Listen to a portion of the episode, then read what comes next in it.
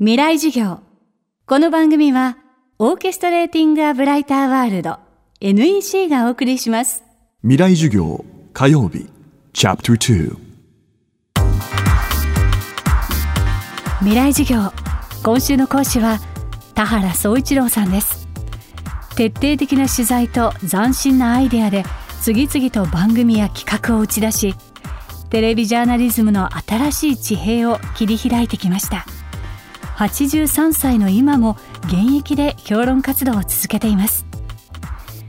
緊迫化する北朝鮮情勢によって浮かび上がってきたのがアメリカに依存した日本の外交の現状。この国の外交と防衛を真剣に考える時に来ていると田原さんは言います。未来事業2時間目。テーマは日米安保条約と徴兵制度。岸内閣の時に安保条約が改定されてアメリカは日本がどっかの国から攻撃されたら日本を守る。でアメリカはどっかの国から攻撃されても日本は何もしなくていい。なんでこんな日本とで都合のいい安保条約ができたのか。当時は冷戦だった。え西側とソ連を中心にした東側が対立をした。で日本は西側の一番東の端っこの国なる極東という。で日本を守るってことは当時冷戦の時には日本を守るんじゃなくて西側の極東を守るってことだった。だから守ってきた。ところが冷戦が終わってアメリカがその必要がなくなった。さあどうするかと日本は。だから冷戦が終わってからその日本がどうすべきかってことは初めて大きな話題になってきた。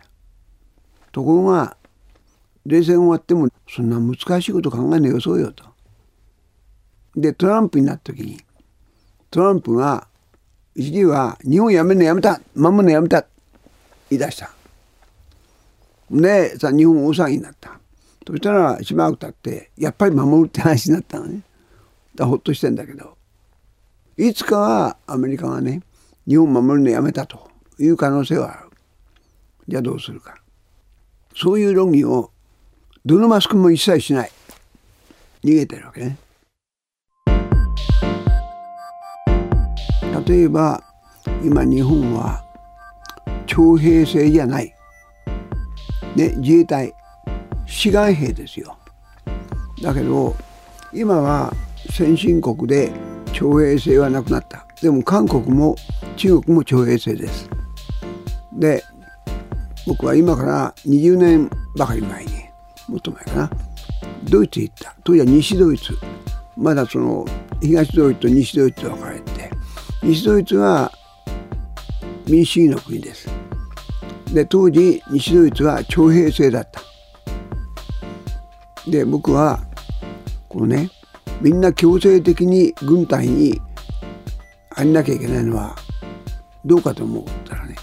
だけど国を守る義務は国民全部にあるはずだと。それで例えば日本のようなこの志願でこの自衛隊へ行くとどっちかというと志願兵は戦争好きな連中が多いと戦争になる可能性が強いで徴兵制だと戦争嫌いな連中も行くからむしろ戦争になる可能性が少ないと。だけど僕はねそれはアメリカも当時は徴兵だったイギリスも徴兵です。ね、でだけど日本もドイツも基本的人権っていうのはあると思う。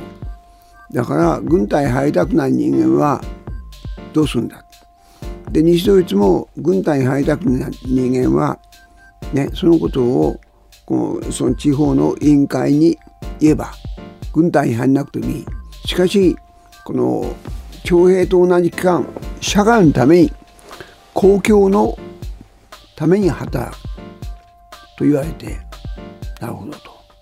ただ今西ドイツもアメリカもイギリスも全部徴兵制やめた。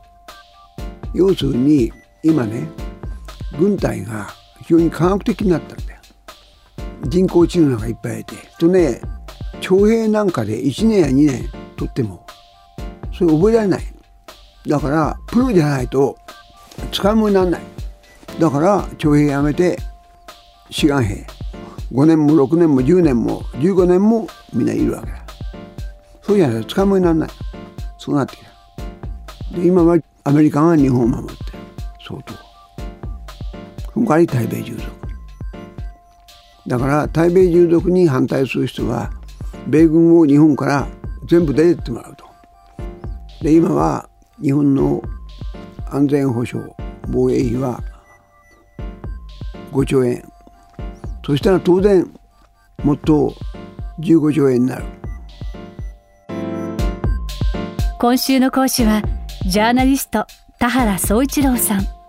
今日のテーマは日米安保条約と徴兵制度でした。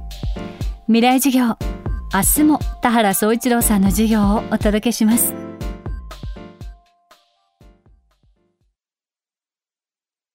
未来授業この番組はオーケストレーティング・ア・ブライター・ワールド NEC がお送りしました。